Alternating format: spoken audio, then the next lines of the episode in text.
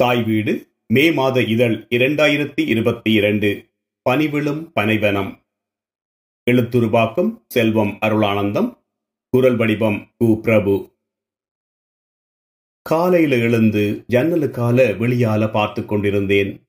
அதே நீலவானம்தான் அதே காலை நேர குழந்தை சூரியன்தான். வீசும் குளிரை கழித்து பார்த்தால் கட்டடங்கள் இல்லா சுழிபுரத்தில் நின்ற மாதிரித்தான் இருக்கு. இவ்வளவு தூரம் ஓடி வந்த பிறகும் உலகம் ஒன்றுதானா? மனம் சரியான சோர்வாயிருந்தது. வெளிக்கிட்டு கிட்டத்தட்ட ஒரு வருடம் ஆகிறது வீட்டோட தொடர்பு இல்லாமல் போயிற்று. நான் இங்கு வந்து போன்ற கடிதம் கிடைத்ததோ தெரியாது. என்ற பாடு எப்படி என்று அங்கே துடித்துக் கொண்டிருப்பார்கள். பத்மினிதான் பாவம். கொஞ்ச நாளில கூப்பிட்டு விடுவேன் என வாக்குறுதி கொடுத்துட்டு வந்த நான். இடையில இப்படி மாட்டுப்படுவன் என்று யார் கண்டது? பெயர் மறந்து போன ஒரு பட்டணத்தில மறியலில் இருந்ததையும் அடி வாங்கியதை நினைச்சால் மனம் விம்மும் இந்த சிறிய வாழ்க்கையில் எவ்வளவு பெரிய துன்பங்கள். எனக்கு மாத்திரமல்ல என் தலைமுறையில் என் இனத்தில் பிறந்தவர்கள் எல்லாம் இப்படித்தான் துன்பப்படுகிறார்கள். அண்டைக்கு ஒருத்தன் ஒரு கதை சொன்னான். வெளிநாட்டுக்கென்று வெளிக்கிட்டு துருக்கி நாட்டில ஐந்தாறு பேர் மாட்டுப்பட்டு போனோம். காசு எல்லாம் கறந்து போயிற்று. மூன்று நான்கு மாதங்கள் கடந்து போயிற்று. ஏஜென்சிக்காரனை நம்பி ஒற்று பிரியோசனமும் இல்லை என்ற நிலை. ஒரு துருக்கிக்காரன் சொன்னான் ஒரு தொகை காசு தந்தால் லண்டனில் கொண்டு போய் விடுவதாக. நாங்கள் ஐந்தாறு பேரும் இதை பற்றி யோசித்தோம் அப்ப எங்களில் ஒருவன் சொன்னான் எல்லோரும் இருக்கிற காசை போட்டு தன்னை லண்டனுக்கு அனுப்பினால் தன் ஊராக்கள் கனவேர் அங்கே இருக்கிறோம் நான் அங்க போய்விட்டேன் என்றால் என் ஊர் நண்பர்களிடம் கட்டாயம் பணம் வேண்டலாம். ஒவ்வொருத்தராய் உங்களை அங்கு நான் எடுப்பேன் என்றான். எங்களுக்கும் அது சரியென்றுதான் பட்டது. நம்பிக்கையான நல்லபடியந்தான் எல்லோரும் காசு போட்டு துருக்கிக்காரனுக்கு காசு கட்டி அவனை அனுப்பி வச்சோம். அடுத்த நாள் தொடக்கம் லண்டன்ல இருந்து அவன் டெலிபோன் வரும் வரும் என்று தூங்காமல் விழித்திருந்தோம். மூன்று மாதம் ஆச்சு அதற்கிடையில் நாங்கள் காசு கட்டி வந்த ஏஜென்சிக்காரன் எங்களை பொறுமையா இருக்கும்படியும் எல்லா பக்கமும் இறுக்கமாய் கிடக்குது என்றும் சொல்லி யாரிடமோ சாப்பாட்டுக்கும் தங்குமிட வாடகைக்கும் பணம் கொடுத்து அனுப்பியிருந்தான். எங்களிடம் காசு வேண்டிக் கொண்டு லண்டன் போனவன் எங்களை சுத்தி போட்டான் என முற்றாக நாங்கள் நம்ப தொடங்கினோம். எப்படியும் நாங்கள் ஐரோப்பாவுக்கு போவோம். அவனை காணுவோம். கண்ட இடத்துல குத்துறதுதான் கூட்டாக முடிவெடுத்திருந்தோம். நாலு மாதம் கழிந்த பின்பு நாங்கள் இருந்த ரூம் வாசலில் மொட்டையடித்து ஒரு பிச்சைக்காரன் கோலத்தில் அவன் கடும் பசியோடு நின்றிருந்தான். அவனை பார்த்து திடுக்கிட்டு போனோம்.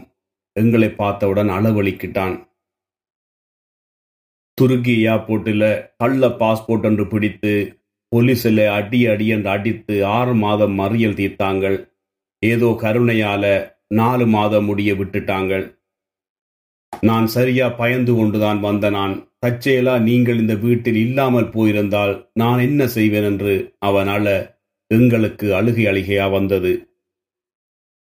இப்படி யோசிச்சு கொண்டிருக்கேக்க என்ன தேடி சிவமோகன் வந்தார். ரவியன் இரவென்ற ரூமுக்கு வாரனண்டவன் நீயும் வாவன் என்றார். எனக்கும் ரவியனை பார்க்க விருப்பம்தான் சிவமோகன் ரூமுக்கு போனால் சில வேளைகளில் அங்கேயே படுத்து விடுவேன். அப்படி ஒரு இரவு படுத்திருக்கேக்க இரவு மூன்று மணி போல் தொலைபேசி அடித்துக் கொண்டிருந்தது. நான் தான் சிவமோகனை தட்டி போனல்லோ அடிக்குது எடுங்கோ எடுங்கோ என்று கத்தினேன். அவரும் குளறி குளறி போனை எடுத்து யார் யார் என கேட்க? நான் தான் அண்ணன் ரவி என்று சொல்லி கேட்டது. சிவமோகன் நித்திரை மயக்கத்தில் பறையாமல் இருக்க அங்கால சொல்லேன் அண்ணன் சொல்லேன் அண்ணன் அவன் பேசியது கேட்டது.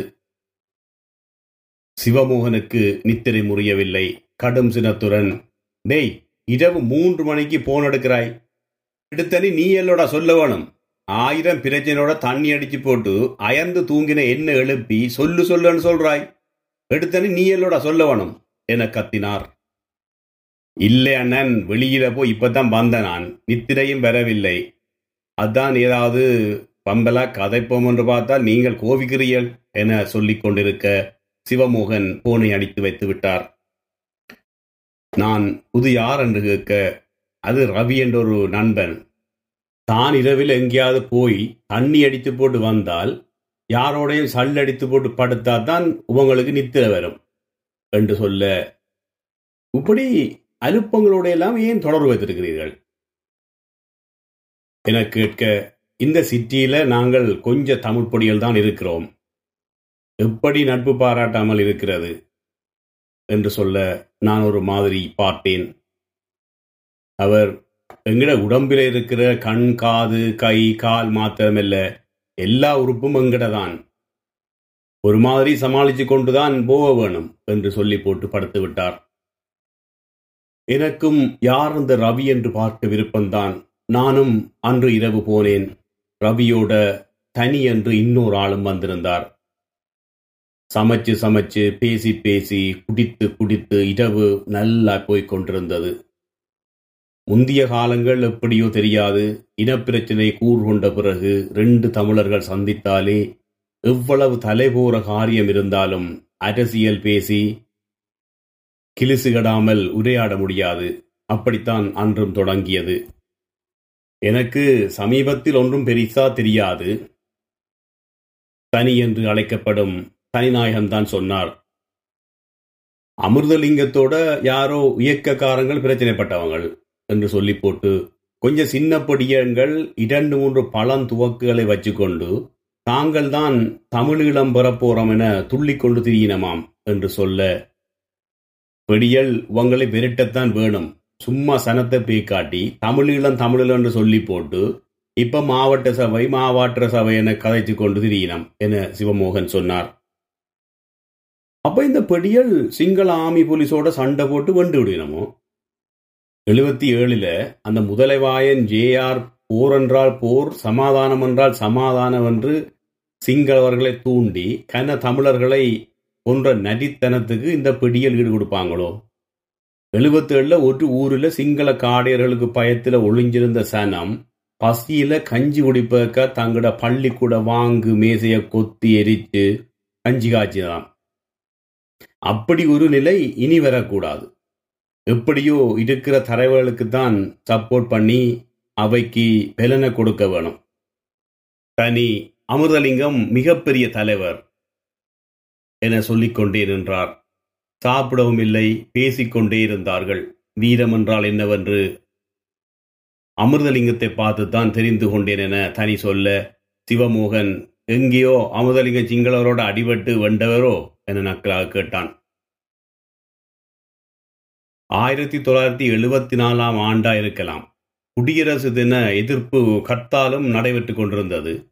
யாழ்ப்பாணத்தில் எல்லா தியேட்டர்களும் கடைகளும் பூட்டு. பள்ளிக்கூடங்கள் வெறுமையாயின. ஓடுற பசலுக்கு பிடியல் கல்லறிந்து கொண்டிருந்தார்கள். யாழ் நகரில் பறக்கின்ற சிங்கள கொடி எல்லாத்தையும் பெடியல் பிடுங்கி எரித்து உணர்வு பொங்க நின்றார்கள். நான் கூட்டணி அலுவலகத்தின் வாசலில் கொஞ்சம் பெடியலோடு நின்றேன். அலுவலகத்துக்குள்ள தலைவரின் ஆலோசனை கூட்டம் நடைபெற்றுக் கொண்டிருந்தது. ஏனென்றால் பின்னேரம் பெரிய பொதுக்கூட்டம். புதிய அரசியல் சட்டத்தை அமிர்தலிங்கமும் சிவசிதம்பரமும் எரிக்கப் போயினம் மெயின் ரோட்டில் உள்ள தோல்பொருள் கூட்டுத்தாபன கூரை மீது ஒருவன் ஏறி சிங்கக்கொடியை கலட்டி கொண்டு கீழே இறங்கேக்க போலீஸ் ஜீப் வந்து விட்டது.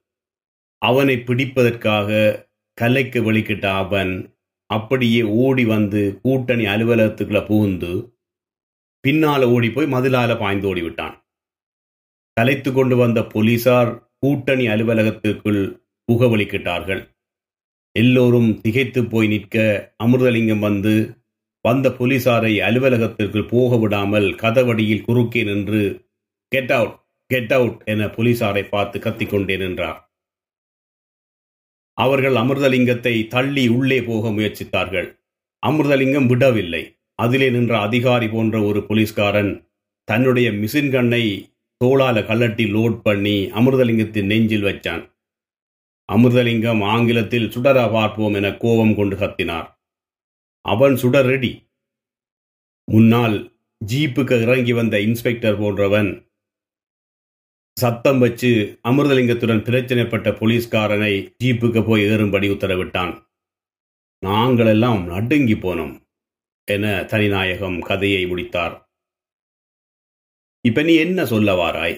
அமிர்தலிங்கம் ஆட்கள் எலெக்ஷனில் சொன்னபடி தமிழீழம் கண்டுவிடுவினமோ அவை காணாமல் ரெண்டு மூன்று வங்கி கொள்ளையடிச்சு நாலஞ்சு போலீசாரை சுட்டு போட்டோம் என சொல்லிக்கொண்டு தெரிகிற உந்த சின்ன பொடியலோ நாடு விடுக்க போயினம்? சிறுபிள்ளை வேளாண்மை வீடு வந்து சேராது. கண்டியலோ வீண் கனவை விட்டுடுங்கோ என தனி கோபமாக சொன்னார். மௌனமாக இருந்த ரவி நான் ஆயிரத்தி தொள்ளாயிரத்தி எழுபத்தி ஏழு கலவரத்தில் விட்ட நான். சிங்களவர்கிட்ட அடி வேண்டினான். ஆனாலும் சொல்றேன் தமிழ் ஈழம் பிரிகிறது சரி வராது அப்ப எப்படி இதை தீர்க்கிறது என்று சிவமோகன் கேட்க இரண்டு பக்கத்தாலும் இனவரியை ஊட்டி தேர்தல் அரசியல் செய்தால வந்த நெருக்கடி என ரவி சொல்ல தனி ரவியை பார்த்து கோபத்துடன் நாங்கள் எங்கேடா வெறிய வளர்த்தோம்? யாழ்ப்பாணத்தான் படித்தானோ அல்லது உழைத்தானோ காசை மிச்சம் பிடிச்சானோ என்றுதானே வாழ்ந்தார்கள். சுதந்திரம் கிடைச்சவுடனேயே அஞ்சு லட்சம் மலையக தமிழர்களை அதுவும் இந்த நாட்டை வளமாக்கி அந்த மனுஷரை தமிழர்கள் என்று ஒரு காரணத்துக்காகவே நாட்டை விட்டு துரத்தினார்கள். ஆயிரத்தி தொள்ளாயிரத்தி ஐம்பத்தி ஆறில் தனிச்சிங்கள சட்டம் கொண்டு வராங்க அதுக்கிடையில் தமிழர்கள் கனகாலமாய் வாழ்ந்த இடங்களில் சிங்கள குடியேற்றங்கள் செய்கிறாங்க ஆயிரத்தி தொள்ளாயிரத்தி ஐம்பத்தெட்டில் பெரிய தமிழின அனுப்பி செய்கிறாங்க என்னடா அப்ப எல்லாம் நாங்கள் நாடு விரிச்சு கேட்டுனாங்களோ? அல்லது யாழ்ப்பாணத்தில் இருந்த சிங்கள பேக்கரிக்காரருக்கு அடிச்சோமா? இரண்டு பக்கமும் பிழை என்று சொல்லி பெரிய அநியாயமா கதைக்கிறாய். அப்ப தமிழீழத்தை எடுக்க நீ போவன்? சொந்த ஊரில் வாழையிலாதுன்றதானே இங்க வந்து வெள்ளையன்ற தர்மகாசுல வாழ்கிறோம் என்ன சொல்ல? டேய் நான் போற நேரத்தில் நான் போவன். உனக்கு தெரியும் தானே? பத்மநாபன் என்ற சிநேகிதன் என்று அவன் கூப்பிடைக்க நான் போவன். ட்ரைனிங் எடுக்கிறேன் சிங்களவருக்கு பாடம் படிப்பிக்கிறேன். ஓமடா ஓமடா உங்களுக்கு ஒரு தமிழ் இளம். இன்னும் சொந்த இனத்துல ஒரு பகுதியே கோயிலுக்குள்ள விடுறியல் இல்லை பொதுக்கிணத்துல தண்ணி விடுறியல் இல்லை. தேத்தண்ணி கடவழிய சரிசமமா இருக்க இயலாது உங்களுக்கு நாடு உதவியோ? ஹோடா போடா என தனி தொடங்கினார். நீ யார் என்று தெரியும்? தமிழ் சிங்கள முஸ்லீம் தொழிலாளர்கள் ஒன்றுபட்டு முதலாளித்துவத்துக்கு எதிராக போராட போறோம் என்று பேய் காட்டி கொண்டு திரிகிறீர்கள்.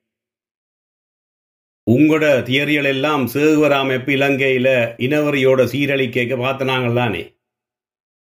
அப்படி கொம்யூனிசம் வந்தாலும் சிங்கள கொம்யூனிசம் தமிழ் கொம்யூனிசம் என்றுதான் வரும். அப்பவும் சொரிஞ்சு கொண்டு ஏதாவது சொல்லி கொண்டுதான் என அவர் சொல்லி முடிக்க ரவியன் அவரை தள்ளிவிட்டார். தனி எட்டி அவர் சேட்டை பிடித்து கிழித்தார். சிவமோகன் நடுவில் நின்று விலக்கு பிடிக்க முயற்சித்தார். நான் பயந்து கொண்டு மௌனமாக இருந்தேன். ரவியன் என்னை பார்த்து நாங்கள் அடிபடுகிறோம் நீ பார்த்து கொண்டிருக்கிறாய்? என என்னோட கொழுதலுக்கு வந்தார். என்னை பேசியது சிவமோகனுக்கு சினத்தை கொடுக்க. ரெண்டு பேரையும் ரூமை விட்டு போகும்படி சொன்னார். சொன்னது மாத்திரமல்ல ரெண்டு பேர்ட்ட ஜாக்கெட்டையும் தூக்கி வெளியில் எறிஞ்சு வெளியில போங்கடா நாயலே என்று சொல்லி தள்ளிவிட்டார். சமைச்ச சாப்பாடு அப்படியே கிடந்தது. சிவமோகன் மறிக்க மறிக்க நானும் சாப்பிடாமல் என்ற ரூமுக்கு போயிட்டேன். இந்த சண்டை இப்படியே தொடருமோ? நாளைக்கு கண்ட இடத்தில் அடிபடுவாங்களோ? இத்தனை ஆயிரம் மைல் கடந்து வந்த பின்னும் எத்தனை ஆயிரம் பேரை கண்ட பின்னும் வாளோடு முன்தோன்றிய குணம் மாறுமோ என கவலைப்பட்டு கொண்டே பசியோடு படுத்தேன். இது நடந்து இரண்டு மூன்று கிழமைக்கு பிறகு டவுனில் இருந்து பஸ்ஸில் ரூமுக்கு போய் கன்று கேட்க இந்த மூன்று பேரும் ஒரு மரத்துக்கு கீழே நின்று சிரித்து பேசிக்கொண்டு நின்றதை ஆச்சரியத்தோடு பார்த்து கொண்டு போனேன். நன்றி.